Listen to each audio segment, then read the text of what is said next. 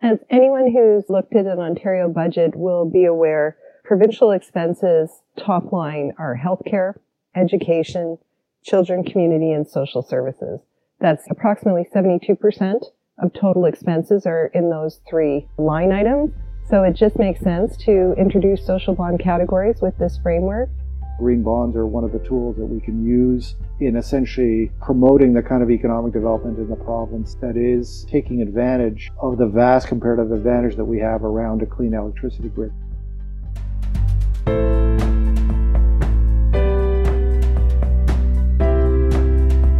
Welcome to Sustainability Leaders. I'm Michael Torrance, Chief Sustainability Officer at BMO. On this show, we will talk with leading sustainability practitioners from the corporate, investor, academic, and NGO communities to explore how this rapidly evolving field of sustainability is impacting global investment, business practices, and our world. The views expressed here are those of the participants and not those of Bank of Montreal, its affiliates, or subsidiaries.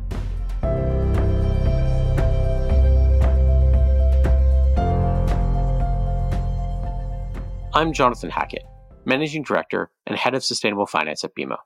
Today, I'm proud to introduce our episode with Magali Gable, Director of Sustainable Finance at BMO, who recently hosted senior leaders from the Ontario Financing Authority and Ministry of the Environment, Conservation and Parks to discuss the province of Ontario's new sustainable bond framework. Let's take a listen. The province of Ontario has just released its new sustainable bond framework building upon its existing green bond framework for 2014. The new framework connects buyers of these Ontario bonds more directly to projects and programs underway in the province, while also providing them with a view of the projected environmental and social impact. So the new frameworks align with the four component of the Green Bond Principles Social Bond Sustainability Guidelines from the International Capital Market Association, providing investors with confidence in the rigor in which Ontario administers its program. Under the new sustainable framework, Ontario can now issue green, social, and sustainability bonds. So to discuss this framework, I'm really excited to have uh, Elizabeth Wallace, Senior Manager, Funding Ontario Financing Authority, and Alex Wood, Assistant Deputy Minister, Climate Change, Ontario Ministry of the Environment, Conservation and Parks, and I'm really excited to talk about the internal process leading into this new guiding document. I'm Magali Gable, as you know, I guess now you know me, Director in the Sustainable Finance team at BMO. Thank you for joining me. So now, uh, Elizabeth, Ontario has now, uh, framework has now 15 different categories, 10 green, some of them brand new, and five social. To set the broader context, can you expand on some of the key changes and the rationale for those changes? Absolutely. Thanks for the question. Uh, one of the more noticeable changes to the framework is the better alignment of framework categories with the Green Bond principles through standardized wording. This renaming exercise of Green Bond projects categories aligns with current market nomenclature as category names have more granularity and consistency than when we did our first framework in 2014. As you noted, this has resulted in an increased number of eligible green bond categories from 5 to 10. So the second major change is the addition of five social bond categories. The expansion of the framework to include social project categories was done because the framework was already being updated, so it seemed a good time to make this change. Governments, by their nature, spend a large percentage of their budgets on social projects and programming. Investor interest in social bonds has been increasing, and including it here and now allows the province to seamlessly add social bond issuance in the future, subject to investor demand and issuer willingness. So with these 15 categories, Ontario's new sustainable bond framework supports a total of 11 of the UN Sustainable Development Goals, so four more than our previous framework. This provides indeed for quite an expanded opportunity to highlight the different environmental and social impact of the province. So quite excited. So Alex, noting the expanding green category, notably in pollution prevention and control, perhaps can you elaborate on the process within the province and your ministry and how this process informs this change and perhaps advising also uh, on the input from your own ministry?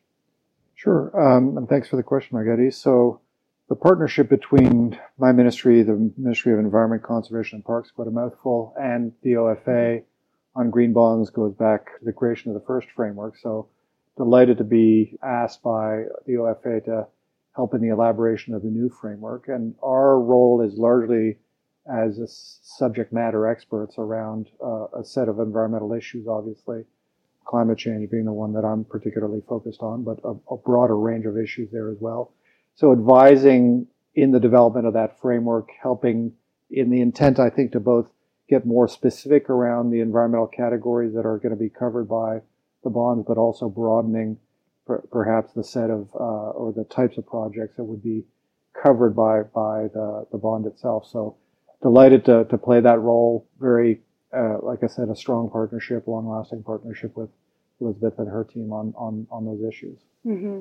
Mm-hmm. That that's good to hear. That you know a bit more larger rich than than what was initially. And so so far uh, from from your disclosure online, we understand there's total of 28 projects that have received or will receive funding from the Ontario's green bonds, with funding primarily uh, allocated toward clean transportation. So, as you mentioned, um, would be curious to hear how the province is thinking about decarbonization uh, through you know the whole supply chain and and maybe highlighting some of the key areas where the province is uh, thinking to be proactive to support decarbonization. Sure. So a couple of things there. Um, I think one thing too that has certainly been noticeable within government is the degree to which concerns about climate change and decarbonization and the opportunity that that may present is something that is starting to be felt across different ministries. So what was used to be a fairly central mm-hmm. preoccupation of my ministry, for example, is now a more decentralized set of uh, mandates across a range of ministries, our energy ministry, our transportation ministry, our economic development ministry. So those ministries now, I think, taking note of the opportunity that electrification in particular plays in the province of Ontario, given the comparative advantage that we have with the clean power grid that we have. And so our role is in helping shape and coordinate the activities and the kinds of projects that, that lots of different ministries are now going forward with. So you ask about the types of activities around decarbonization our colleagues at the tra- Transportation Ministry investing in, in EV charging infrastructure across the province. Our colleagues at the Ministry of Energy looking at how to uh, promote the use of heat pumps in, in residential buildings, but also more largely at how to keep the grid clean, knowing that uh, demand for electricity is going to grow in the province. And then on the industrial side, our colleagues at Economic Development working hand in hand with a lot of industrial stakeholders as they think about how to electrify their processes. And that has real benefits for the province in terms of the reductions of emissions. We are on track to meet uh, the emission targets that we have set for ourselves uh, of a, a 30% uh, reduction in emissions by 2030. And like I said, that's been the result of an all of government undertaking. Mm-hmm. That exciting that we're on track for you know meeting yes. the province target, and also quite interesting to think about how the different parts of the government integrate climate change and resilience into how they're thinking about investment yeah. going forward. Yes, well, I, resiliency is is the other side of the coin, obviously, and I think the the question of how how to, especially on the infrastructure side, public infrastructure, public investment in infrastructure, how that tries to, to, to, plan for what are expected climate impacts because we know there are climate changes in a sense already baked into the system. And so we've undertaken a climate change impact assessment for the province to try to help our ministry colleagues, to help other stakeholders in society understand what can be expected in terms of climate impacts in Ontario so that those investments uh, can be made with due regard for the resilience and, and adaptation to climate impacts. So yeah, I'm sure investor would be very keen to understand that when they invest into green bond, this is this integrated approach that is behind selection of project uh, uh, toward achieving the province goal. Now, Elizabeth, switching to uh, the five new social categories, uh, what should we know about this expanded part of the framework? Well, as anyone who's uh, looked at an Ontario budget will be aware, uh, provincial expenses uh, top line are healthcare, education, children, community, and social services. That's 70, approximately 72% of total expenses are in those three uh, line items. So it just makes sense to introduce social bond categories with this framework. And so that some of the projects and programming that are happening around the province, um, assisting in those areas and a few others, uh, can be captured and, and uh, perhaps uh, get investors involved in, in those in, in those bonds in that way. Mm-hmm. And and we've heard you know multiple times from investors that they want to be investing in social bonds. There haven't been enough issuance out there, and uh, social bonds have you know kept increasing last year by one percent. So it would be a great opportunity for them, you know, to fill up that demand uh, as now you can you can issue uh, social and sustainability bonds. Are there any other change that we should look at in the framework? Um, there's a few smaller changes beyond the broadening of the six green bond categories and the addition of the social categories. Some of those include uh, we no longer have explicit exclusions in the framework. Uh, we've done away with those. Uh, what we realized as we were going through the process is that because we uh, name our projects up front, we no longer, by definition, you know which projects the money, the funding will be flowing towards.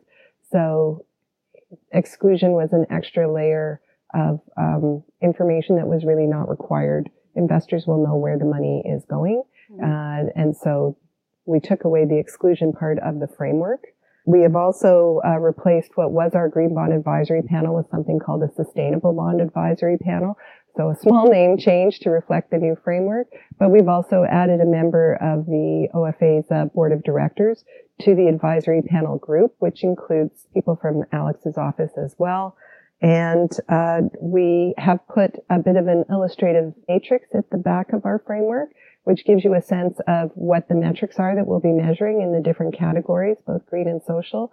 So you'll have an understanding of what you can expect in the annual impact report that will follow bond issuance.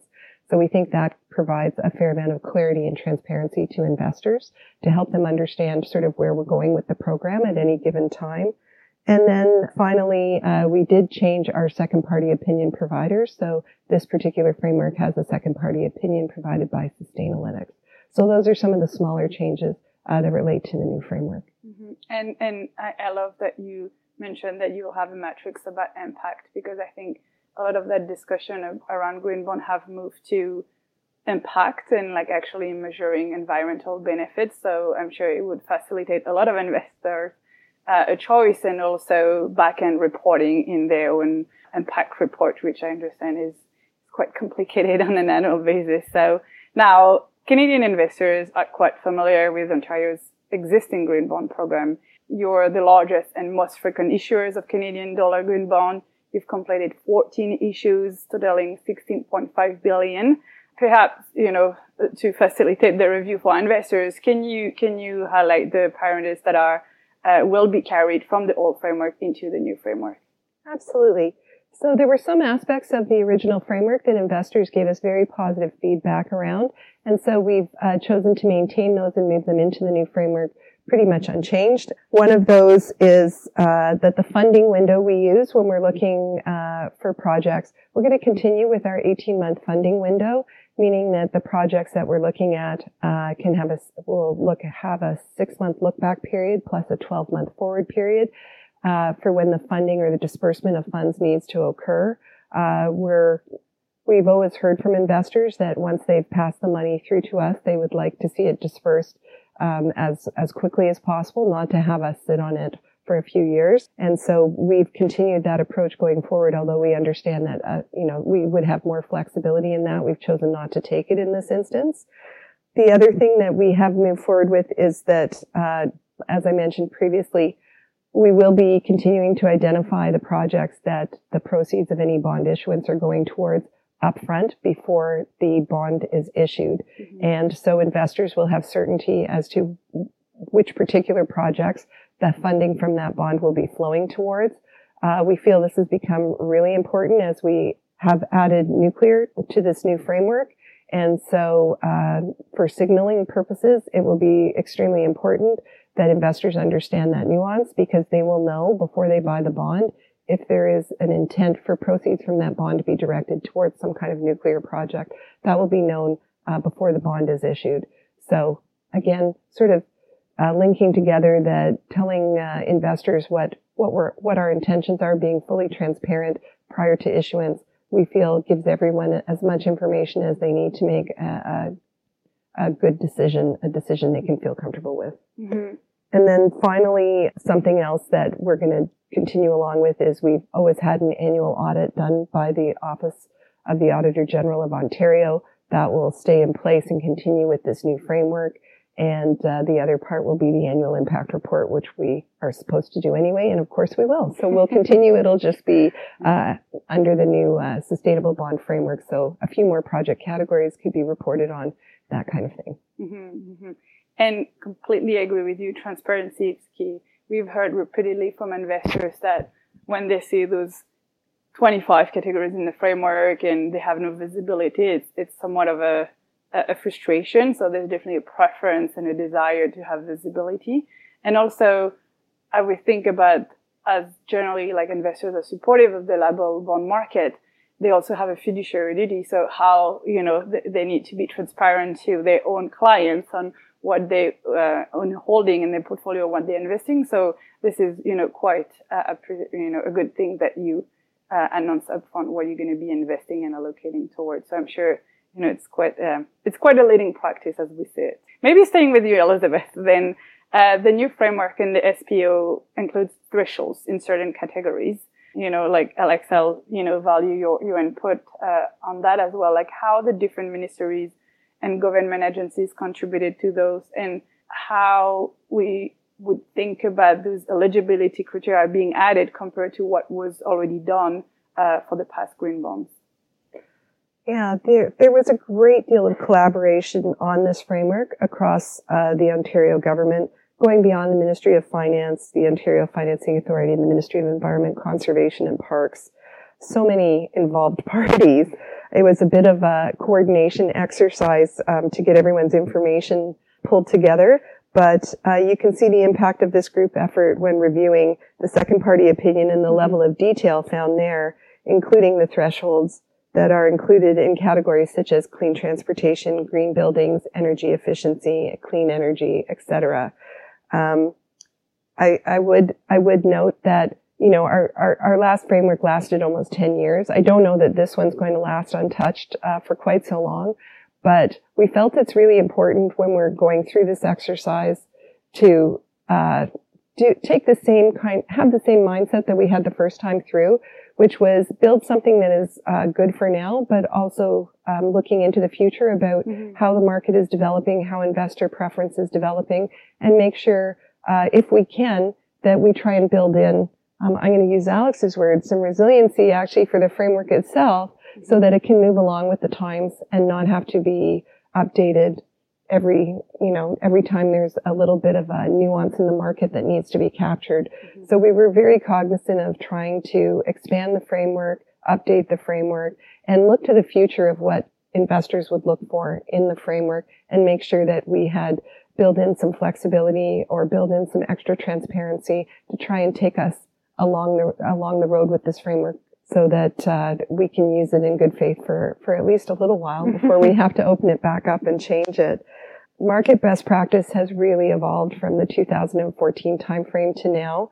And certainly investors are very vocal in what they need mm-hmm. and what they want. And we are doing our best to try and meet them uh, where we can and when we can. Mm-hmm. And providing uh, these thresholds was one of the things that seemed extremely important to investors. And uh, again, lots of transparency for them to see when we say a project is clean, how are we defining that? Mm-hmm, mm-hmm. And I think that's really important. And that's a, a message that kind of comes all the way through this framework and the second party opinion and the work that was done on our behalf and by uh, Alex's ministry was to make sure that we had everyone's sort of understanding what we were putting in front of investors, buying into it, making sure it reflected what was going on within their ministry. Mm-hmm, mm-hmm. That that's super interesting. So, Alex, how you know can can you expand on what Elizabeth was saying into the work that went into the thresholds and the rigor that you know is quite appreciated because that's leading practices that everyone then follow uh, follows. So, would be curious into yeah the different components. Yeah, so I think, as, as Elizabeth was saying, a lot of dialogue back and forth between the, the OFA team and our teams on on just just how to think about those mm-hmm. thresholds, how to how to how to how to do so in a way that obviously reflected what those evolving best practices have been, but also how government itself thinks about these kinds of thresholds. Because one point I think that that might be uh, helpful to investors is to understand. In, in a lot of ways, the greater specificity around things like the thresholds actually helps an internal conversation as mm-hmm. well. When Elizabeth and her team are going ministry to ministry, asking for project types that might be funded around this kind of stuff, having that specificity attached to it, I think facilitates that internal conversations and, and allows us, and it also sets a bit of a, a bar for us. So mm-hmm. there's an internal transparency around this kind of stuff, which is helpful too. We now know what project types are going to be uh, eligible essentially for green green bond funding in a way that might have been a little vaguer before. And that, as I said, facilitates the internal conversation, brings forward probably better projects for uh, for investors to to invest in essentially. So. Mm-hmm, mm-hmm. Yeah, exactly. And I think rebounding at what you both say, like thinking about design of projects that haven't been, you know, completed yet, or, or, you know, if there's still opportunity to amend certain parts of a project, those thresholds help with thinking for the future uh, uh, across the different ministry and, and building that resilience that you that you mentioned. So staying on the topic of eligibility, but on the social side, we've regularly heard, because we have to talk about challenges now, obviously, but we've regularly heard from sovereign, sub-sovereign and agencies the challenge to describe a flexible yet clearly defined target population or uh, so, uh, you know, in your framework, it's, it's mentioned as underprivileged or disadvantaged target population. And this is one of the requirements for the framework and one that SPO uh, um, asks for. So because we know for the province and for sovereign in general, it's highly contextual, especially for a province as vast as diverse as Ontario. I actually had to look up the the square uh, uh, footage of the province when I was, uh, you know, looking the framework. But like, how, yeah, how do you approach that, and how do you address this challenge in the framework? As, as, you mentioned, um, the second party opinion providers would really like to nail down your use of terms such as this, and they're completely correct in taking that approach, but it's extremely difficult from the government side to give a very specific definition of something like underprivileged, underserved, disadvantaged, because it is so contextual. And so we've chosen not to define these uh, in our framework Again, I'm going to go back to the fact that we do tell investors of our projects ahead of any bond issuance. And so we've taken the route that as part of that, we would also, if we were doing something in the social bond, one of the social bond categories, we would in, at, take that opportunity to describe the targeted population for a particular project or program. And by doing that, we don't box ourselves into what looks like an underprivileged group in 2024 versus some, you know, going forward in time, what that could look like. It's a very dynamic thing. Mm-hmm. And it also just gives us that ability to seek out the very best projects within the province and, and put them into our uh, bond issuance uh, portfolio and without having limits already imposed. So we can have those conversations ask what the work what the work is targeting, what the outcomes that they're you know hoping to achieve are, and try and see if there's something within our framework that matches off to that project mm-hmm. without getting stuck on is is this how we described underprivileged or underserved two years ago when we put together the framework. So just trying to be very transparent, but also be able to be fluid with the way the market is is is moving and also how populations and things happening within populations are moving. As you said, Ontario is a very diverse place. And uh, so it's important for us to maintain some flexibility, but we're not doing it as a way of being uh, opaque or vague. We're doing it as, as a way of, of being able to bring you the best projects within the province and, and hopefully have your, have investors um, see them the same way and, and put their money forward. Mm-hmm, mm-hmm. And it, it's interesting that, you know, both on the green, as Alex said, and on the social side, this framework is also acting as, as a catalyst and foster internal conversation and how the province might think about investment, like what type of investment they want investor to participate.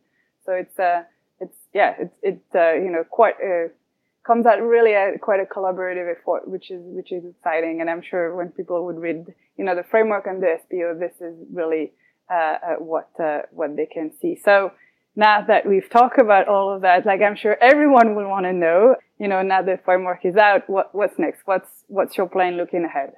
Well, it's always subject to market conditions, but the current plan is to issue a new line of green bonds sometime between now and uh, the end of our fiscal year, which is March 31st.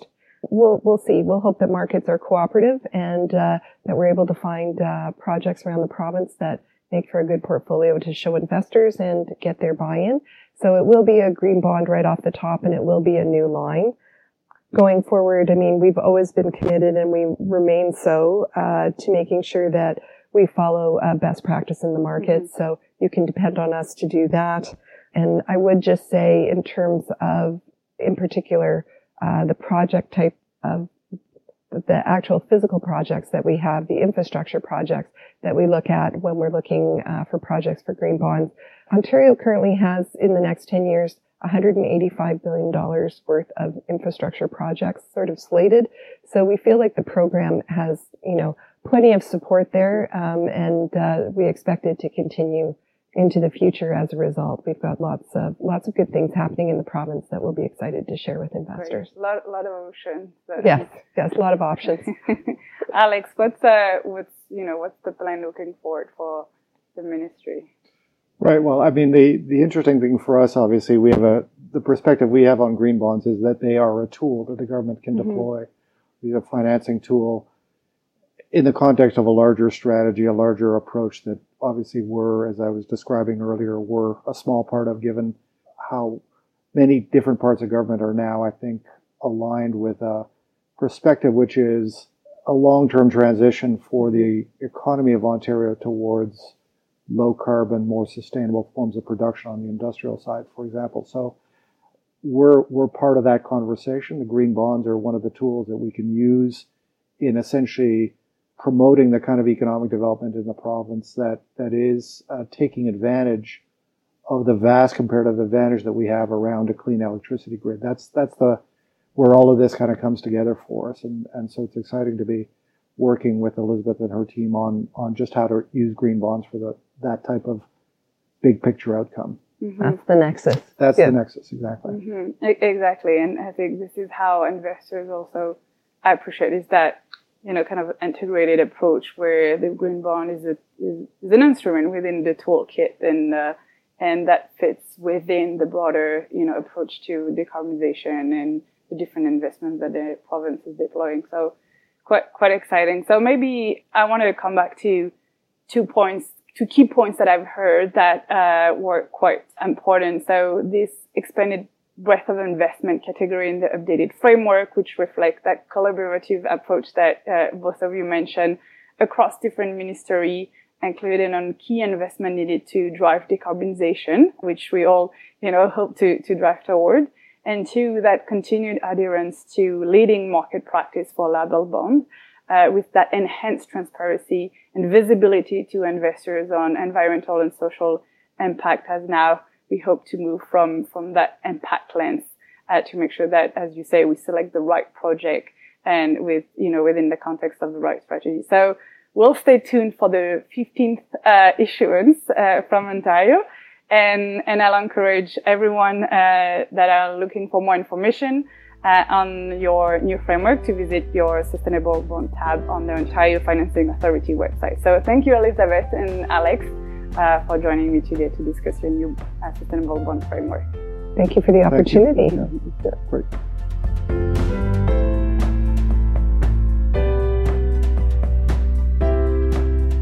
Thanks for listening to Sustainability Leaders.